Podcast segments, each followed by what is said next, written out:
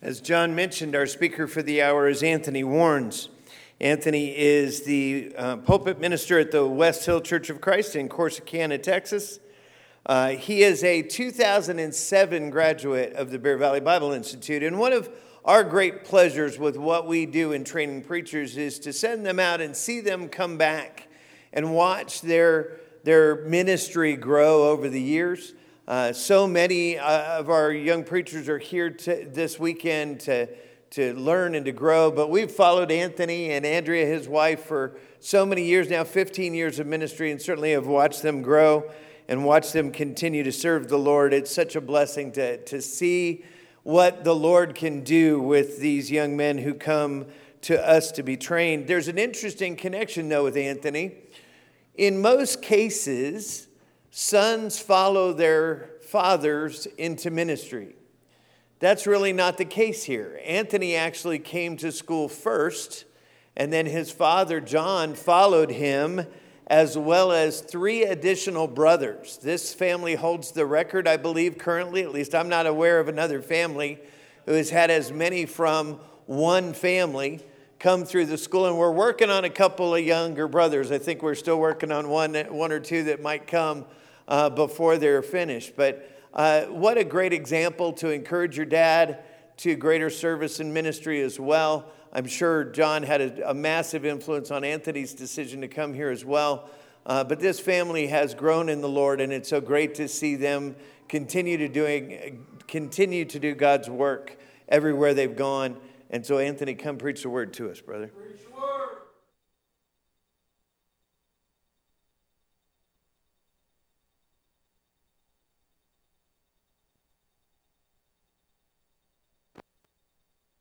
That's right. Did I do that right? There we go. I grew up in Colorado, and you know, something I've noticed whenever I moved away, you kind of take the mountains for granted until you move to Oklahoma or, te- or Texas. And then all of a sudden, my goodness, I've missed these mountains. It's been about eight and a half, nine years since I've been back. And so um, I've brought my kids. My, my three oldest kids were born here in Colorado. My fourth son has never been to Colorado until this week. So I've just been so excited to get back, show them the mountains, and I'm, I'm sure they're getting a little bit tired of, of hearing dad say, hey, look at that peak. That peak is called this, that mountain is called this. Here's what I did here and what I did there. They're getting tired of it. But I, I love those mountains. And did you see this morning? Did you see all the snow on the mountains this morning? God's creation is amazing. And if you were in Jeff Miller's lesson on the flood yesterday, I, I have a new respect for the mountains, a new respect for those mountains and how they were created during the flood, almost a fear and awe of how they were indeed created. But it's amazing to see those mountains. If you grew up here, or if you live here, you've probably camped up in those mountains. And I can remember camping up in the mountains as a younger individual and late at night looking up and seeing the stars. There's no light pollution up in the mountains whenever you're far enough away from Denver and Colorado Springs. It's amazing to be able to look up and just be able to see God's handiwork and God's creation in the stars. And you start feeling very small whenever you see all of those stars. You start feeling extremely small. And there's, there's good reason for that. Scientists, NASA tell us a little bit about where we are in space. We are 93 million miles on Earth. We're 93 million miles away from the sun. That's kind of a staggering number. I, I can't quite wrap my mind around how, how, long would it take to drive or fly 93 million miles? I, I can't understand that. I can't quite get there. But it goes on beyond that. Our own solar system, the, the last planet in our solar system, it's now Neptune because they demoted poor Pluto.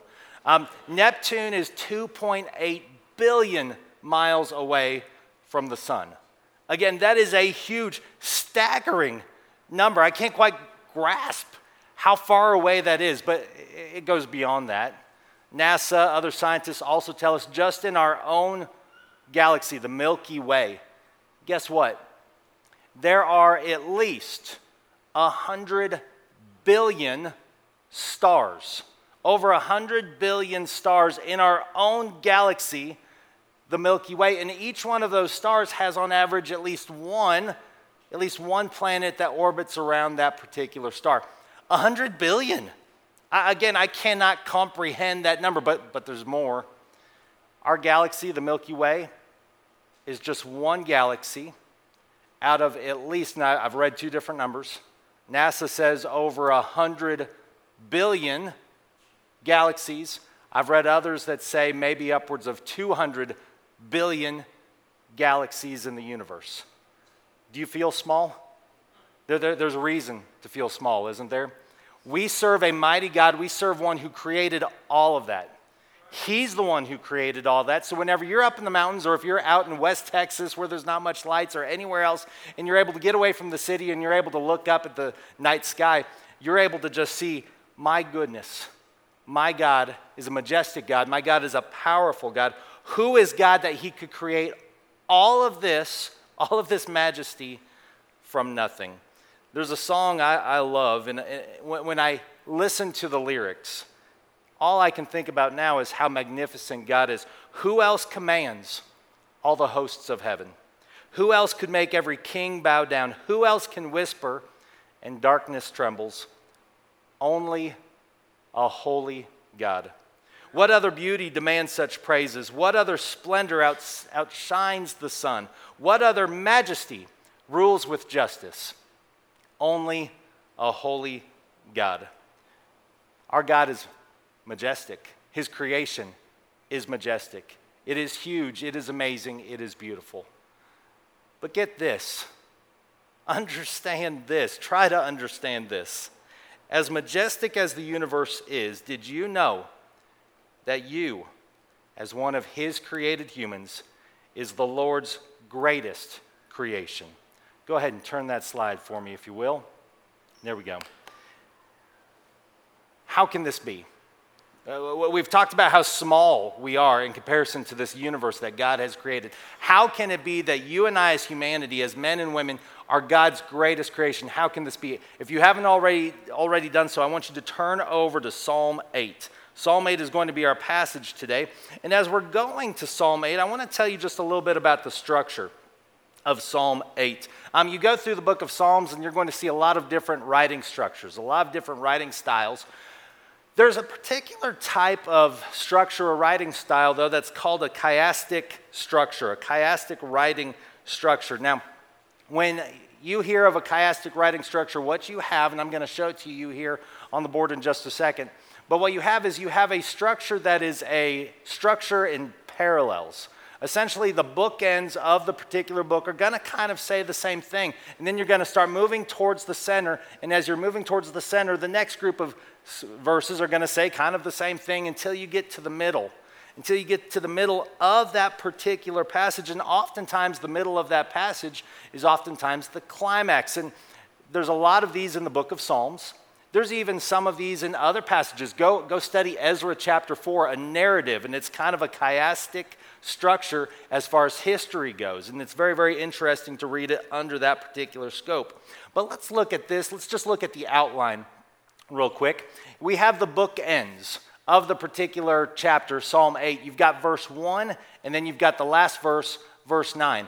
And what they're going to both say is the same thing Our Lord's name is majestic. O Lord, our Lord, how majestic is your name in all the earth. The book or the chapter starts that way, the psalm starts that way, and the psalm ends that way. But then you start moving in. You've got verse 2 and you've got verse 3, both talking about his majestic creation, as well as verses 7 and 8. His majestic creation. Verses 2 and 3 are going to talk about human beings, going to talk about the moon and the stars. And all of these items in verses 2 and 3, we'll look at them later, are going to be proclaiming the majesty of God. Your creation is majestic and it proclaims you.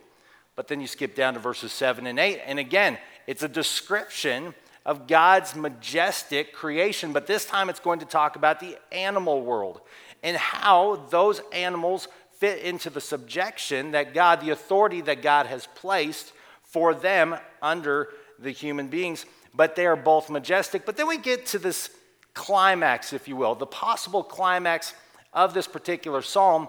And we're going to see verses four through six is essentially going to say, Who is man that you crown him with majesty?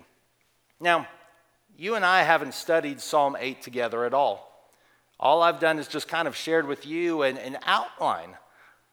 But looking at this outline right here, I'll be honest and say it's kind of an uncomfortable outline for me because we start off talking about who God is and what He has done and how amazing and majestic He is. And then it slowly starts building to this point where it turns and starts talking about you and me. I don't know about you, but I look at myself in the mirror. I look at my life in the past. I look at some of the things that I have done in my life that I'm not proud of. I think about who I am and how undeserving I am. And then I think about our Lord, and I realize that my Lord and my life, both of these conversations have no business being in the same conversation together because our Lord is majestic and I've messed up. I've done things I'm not proud of whatsoever, yet he has crowned me, as we're going to see here in Psalm 8. He has crowned me with majesty. He has put me in a place that I do not deserve.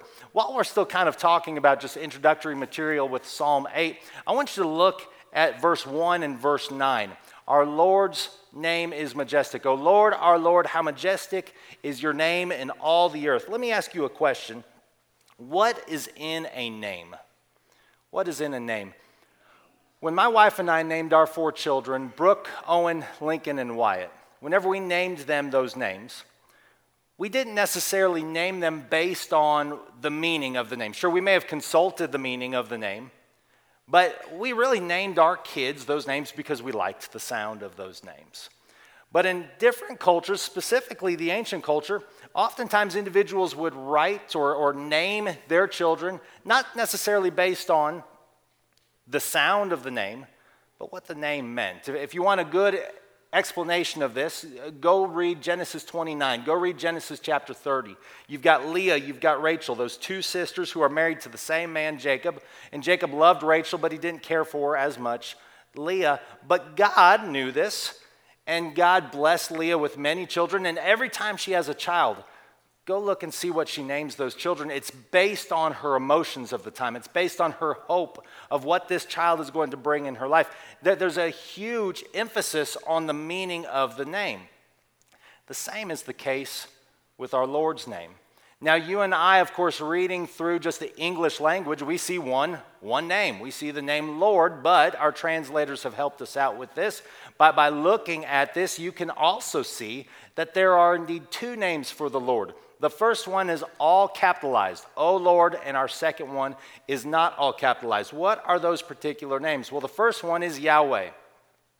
This is God's covenant name.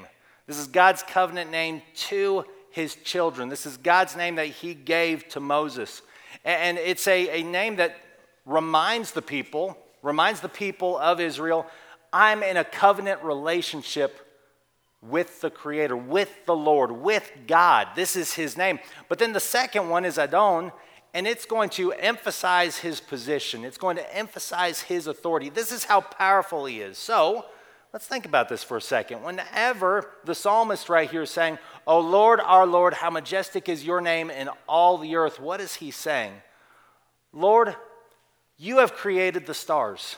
You have created everything that we see. You have power, you have authority, you have might. But Lord, you also care about me. And you want a relationship with me. And you've had a covenant relationship with your people. What is in a name? We see the Lord's name. He is a majestic Lord, and we get to serve him. So that's just kind of some introductory material here for Psalm 8 as we go to two main points, two main points from this particular psalm that I want us to look at. The first one is this we're going to look at an unmerited promotion, man's unmerited promotion in majesty. I want us to camp on a question that David's going to have for us in verse 4. Don't worry, we're going to look at verses 1 through 3 as well. But look at verse 4. It says, What is man that you take thought of him, and the Son of Man that you care for him. What is man? You could go up to the mountains and you can ask the exact same question. You can look around at the beauty of God's creation. You can look up at the night sky and you can ask that question What is, what is man? Who? Who am I? You know, chances are that just like myself, you can look at your life, you can look at yourself in the mirror, you can look at yourself in the past, and you can be upset, uncomfortable, very much not full of pride as to some of the things that you have done in your life, some of the things that you know other people have seen you do in your life. You know that you have flaws, just like all of us have, have, have had flaws. And this leaves you wondering, this leaves you scratching your head, just as David was scratching his head and wondering, Who am I that you want to take care of me? Who am I that you love me so much? Let's take this a step further. God created everything that we see out of nothing. He created it out of nothing. Whereas you and I, where our actions are sometimes subpar at best, not, we haven't even created a single thing. Sure, God may give us talents that He expects us to use, and then He gives us resources. He gives us, he gives us the trees, He gives us the rocks, He gives us all these different elements that, that, he, that we are able to, to take with our talents combined and quote unquote create something. But I didn't create anything out of nothing. But He did. He created everything out of nothing. Continue looking. Go back to verse 1. Look at verse 1. Look at some of the things that He created. He created the universe. O Lord, our Lord, how majestic is your name in all the earth, who have displayed your splendor above the heavens. Look at verse 3. When I consider your heavens, the works of your fingers, the moon and the stars which you have ordained, He created all of these things, and He created them out of nothing. Look at, back at verse 2. He created humanity. From the mouth of infants and nursing babes, you have established strength because of your adversaries to make the enemy and the revengeful cease. You not only created the sun and the moon and the stars and everything in this universe, you created humanity. Skip down to verse 7 and 8. He created the animal kingdom, all sheep and oxen, and also the beasts of the field, the birds of the heaven, heavens, and the fish of the sea, whatever passes through the paths of the sea. He created it all. Everything that we see, He created it all. And looking at who I am compared to who God is causes me to realize even more that I have no right whatsoever at being the top of any list. But God puts you at the top of his list. Look at verse 5. We've already looked at verse 4. Look at verse 5 again, quite possibly the, the climax of this particular psalm. Yet you have made him a little lower than God, and you crown him with glory and with majesty. Now, if you're reading from the English, or the ESV, if you're reading from the English Standard Version, your, your translation is going to read just a little bit different than mine or really anyone else's, because yours is going to say that we have been put directly under heavenly beings. We're going to discuss that here uh, in, in, just a minute. But um, why would there be this difference right here? We see, of course, first that you and I have been made a little lower than God or heavenly beings. He has put us on top of the list. But why is there a difference between most of the translations and the ESV. That word that my translation that I read from, that translated it God, that word for God is Elohim. Now, most of the time, whenever we think of the word Elohim, we think of God, right? That, that, that's who we think of. That, that is a name for God. But it is also sometimes a reference to mighty beings. Mighty beings. So, it could, as we're going to investigate later, it could be that the psalmist right here is not necessarily talking about you and I being placed directly under God, even though we are under God, but we're put under heavenly beings or mighty beings. And as a matter of fact, what we're going to see here in a few minutes is in Hebrews chapter 2, the Hebrews writer is going to assume that David meant angels because he's going to be quoting from the Septuagint, the Greek translation of the Old Testament, and whenever he's going to quote it, as we'll look at later, he's going to quote this as you and I being right under the angels, or a man being put under the angels. But here's the fact You and I are nothing, yet our Lord has made us something. He has promoted us. We have not merited this whatsoever, but He has promoted us to something special. And we have been made just below the heavenly beings, whether we're talking about God or whether we're talking about angels. Both of them would be a tremendous promotion, one that you and I do not deserve. Who would do this? Only a holy and majestic God. Only a God who loves his creation so much. You may have noticed there in verse 5, at the end of verse 5, and you crown him with glory and you crown him with majesty. This idea of crowning. When you and I are crowned with glory and majesty, you know, I think about Genesis chapter 1, verse 27, whenever God said, Let us make man in our image. We have been promoted. We have been crowned to a state that you and I do not deserve whatsoever. We are created in the image of God. What is man? Who am I? I do not deserve this. Yet God, He promoted me. He elevated me to a place of honor here in this universe. Again, whenever we think of crowning, sometimes we think of kingship, authority, rule. Look at verse 6, and we'll go ahead and read through verse 8 as well. Look at, look at some of the things that God has placed in our, in our stewardship. Verse 6 You make him, you make man to rule over the works of your hands. You have put all things under his feet, all sheep and oxen, and all the beasts of the field, the birds of the heavens, and the fish of the sea, whatever passes through the paths of the sea. You have promoted us and you have put us above all of these different things in your creation. And whenever we think about that, I think about, of course, uh, the, again, the creation week, whenever God has just created everything here in this world. And then immediately he said, Let them, let the man and women rule over the fish of the sea and over the birds and over the sky and over the cattle and over all the earth and over every creeping thing that creeps on the earth. And then he went and told the first couple, Fill the earth, subdue it. I give you every plant yielding seed that is on the surface of the earth. Adam and Eve didn't deserve that. You and I don't deserve that. Yet God, He put us there, He promoted us there. We have an unmerited promotion on behalf of the Lord for you and I as His, as He would consider His greatest creation. But there's a flip side to this particular psalm. There's a second portion of the psalm. Yes, we've just already read through this psalm completely from, from cover to cover of this psalm, but there's, there's something else. In the Old Testament writings, we often read what we call a dual fulfillment prophecy, where, where on the surface, you read this particular Old Testament writing and it's already covered. It's covered right away, and on its own, it's enough.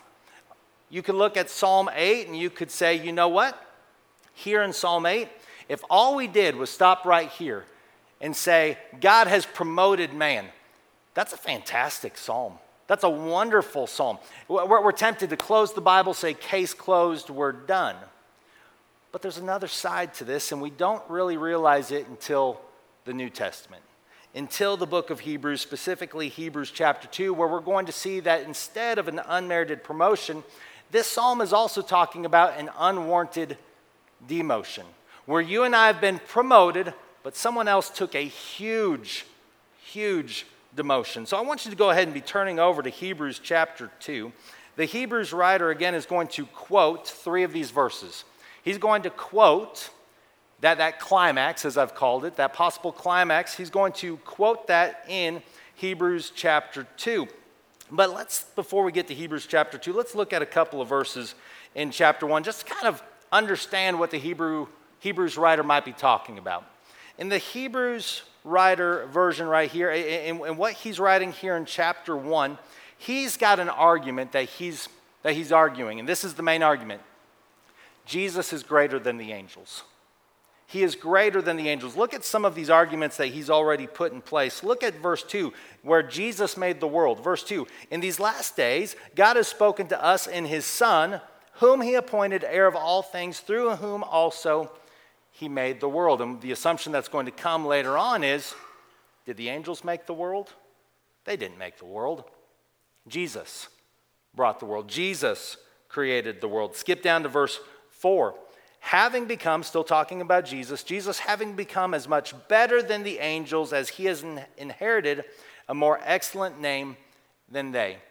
He's greater than the angels. He is far greater than the angels. Skip down to verse 5. Look at verse 5. For to which of the angels did he ever say, You are my son? Today I have begotten you, and again I will be a father to him, and he shall be a son to me. God has never referenced his angels in this way, but he has with Jesus. Jesus has been referenced this way. Look at verse 6. In verse 6, and when he again brings the firstborn into the world, he says, And let all the angels of God worship him. The angels worship Jesus, whereas the angels will never accept worship. Look at what John did in the book of Revelation. He started to worship the angel, and the angel goes, No, I'm just a servant like you. I can't accept this worship. But the angels are going to worship Jesus Christ. Look all the way over at verse 13. But to which of the angels has he ever said, Sit at my right hand until I make your enemies a footstool for your feet? Here is Jesus, and he's sitting at the right hand, the right hand of the Father. The angels aren't doing that but Jesus is. Jesus is greater. Jesus is greater than the angels, is the argument that's coming out of Hebrews chapter 1. And then we get to chapter 2. And what we're going to see is that God has put in submission under one particular man all of the earth. Not an angel, but one particular man. Look at verse 5 through verse 8. It says, chapter 2, starting in verse 5 for he did not subject to angels the world to come, concerning which we are speaking, but one has testified somewhere saying, and here is our quotation from Psalm 8 What is man that you remember him? Or the Son of Man that you are concerned about him? You have made him for a little while lower than the angels. You have crowned him with glory and honor and have appointed him over the works of your hands. You have put all things in subjection under his feet. For in subjecting all things to him, he left nothing that is not subject to him. But now we do not yet see all things subjected to him. Who are we talking about here? Again, if we're just going off of Psalm 8 and our understanding of Psalm 8, we might be thinking we're just talking about you and I, humanity. But Hebrews chapter 1 has made it very clear, and Hebrews chapter 2 is going to continue to make it very clear. We're talking about a particular individual. We're talking about Jesus. Look at verse 9. But we do see him who is made for a little while lower than the angels, namely Jesus, because of the suffering of death, crowned with glory and honor, so that by the grace of God he might taste death for everyone. This man, Jesus, is much better than the angels, Hebrews chapter 1. Yet, he was made for a little while lower than the angels. Remember, Psalm 8, you and I have been promoted to something that we do not deserve. And here's Jesus, who deserves everything, and he has been demoted for something, again, he does not deserve. Philippians chapter 2, verses 7 through 8 says that he emptied himself, taking the form of a bondservant, and being made in the likeness of men, being found in appearance as a man, he humbled himself by becoming obedient even to the point of death on a cross. Christ did that for you and I. And we see that it's an act of obedience, it's an act of humility, where you and I were elevated over that which we do not deserve. He was demoted, but he did it willingly. He did it for you and me to a lower state than he ever, ever deserved. Right. Who is Jesus? Who is Jesus that he would do such a thing? And who am I that he would do it for me. Again, Psalm 8 stands quite nicely all by itself. What is man that you think so highly of him?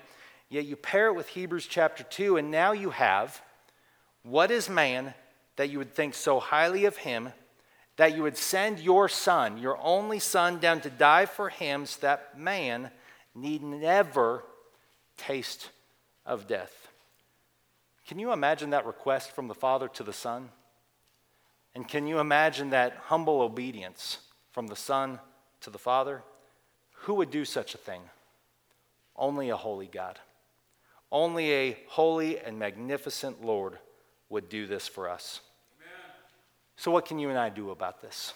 What, what, what, can you and I do, understanding that we've been promoted above anything that we ever deserve, and Jesus was demoted beyond anything that he deserved? What can you and I do about this? Three quick points of application, and then the lesson is yours. Number one, look for our Lord everywhere. Look for him everywhere. Going back to Psalm 8, what I see is that I can find the Lord in his creation, in everything. Chapter 8, verse 3 says, When I consider your heavens, the works of your fingers, I, I can see him everywhere. This is not a reference to some new age religion, some new age way of thinking that goes, hey, that tree, that mountain, that, that rock over there, that, that is God. That, that, that's not what I'm talking about, but rather it's a realization that whenever I look at the beauty of His creation and I see everything in His creation, I can see that God put it there, that God created it, that God's handiwork is in action. I can see the design that He put there. When you look at the stars, you, you can understand that the Lord put them there. When you drive through those mountains, you can see the peaks and you can see the valleys. You can see the streams and you can see the trees. You can see the granite and you can see the grass. And throughout all of that, what can you see? God's handiwork. He's the one who created it. Whenever you go fishing, if you take care of cattle, if you take your dog out on a walk, you can see God's creation. You can see God's handiwork in the animal kingdom. Everywhere you turn, you can see God, and you can see his handiwork. The Apostle Paul put it this way For since the creation of the world, his invisible attributes, his eternal power and divine nature have been clearly seen, being understood through what has been made, so they are without excuse. We can see him everywhere. Look for him everywhere. Look for him in the seasons. Look for him in, in the seasons of your life. Look for him in what's going on in your life, the good and the bad. Look for him. Get up every morning and decide, you know, make it a game. I'm going to look for him. I'm going to see him. I'm going to see his handiwork in the world, but also in my life. I'm going to see the hard things as being something that is, is good for me, that allows me to be strengthened and, and grow closer to him. I'm going to look for him everywhere. Number two, preach. Preach about our Lord. Do you preach? Do you preach about the Lord? You may not be a pulpit minister, you may not be on a paid staff at some congregation somewhere, but you know what? You can and you still should preach.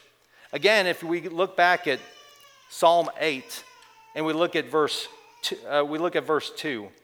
From the mouth of infants and nursing babes you have established strength because of your adversaries to make the enemy and revengeful cease. Did you realize that babies are preachers? Babies, just their existence, their existence alone, preach that there is a God. And there are going to be individuals who are going to argue that there is no God. They can't explain the baby. They can't explain that wonderful child. That child is not from chance. That child is a blessing. And that child is indeed a preacher of who God is. Look at verse 3 as well. Verse 3 it says, When I consider your heavens, the work of your fingers, the moon and the stars which you have ordained. Did you know that the moon is a preacher? Did, did you realize that? Because that moon is a magnificent thing. It's trackable, for one. Well, we can know where it's going to be years from now. Next year, there's going to be that total eclipse, and guess where it's going? It's going right over Corsicana, Texas, where I live. I'm so excited. But it's trackable. We can track where that thing's going to be. Why? God put it there, and God made it trackable. It helps you and I with the tides, it helps farmers knowing when to plant. That moon preaches an existence of God. Did you know that the stars, they preach? They preach about God. Did you know that? Their shimmering light, their patterns, their constant presence, the directions that they gave people. Before we had compasses, you were able to look up and you were able to just kind of see that's the direction I need to go. And people were able to know where to go. Why? Because God put them there, God made them trackable. They preach about God. Am I preaching as well as a baby? Am I preaching as well as the moon? Am I preaching as well as the stars? I need to be. We need to be. You don't have to be a pulpit minister, but we need to be preaching. Men, women, children alike, in our actions, in our lives, and what we do, we need to be telling people, we need to be preaching to people about our Lord because you are God's greatest creation. Who are you promoting? Better not be promoting yourself, but so easy to promote ourselves these days. We need to be promoting the Lord. Are we preaching about our Lord and are we preaching about Him constantly? Number three, and finally, we need to act. Act like our Lord. As I read through Psalm 8, I do not catch any signs of haughtiness from David as he's writing this whatsoever. On the contrary, he's sitting there almost scratching his head in awe and shock that the Lord would treat him in such a favorable manner. What is man? Verse 4.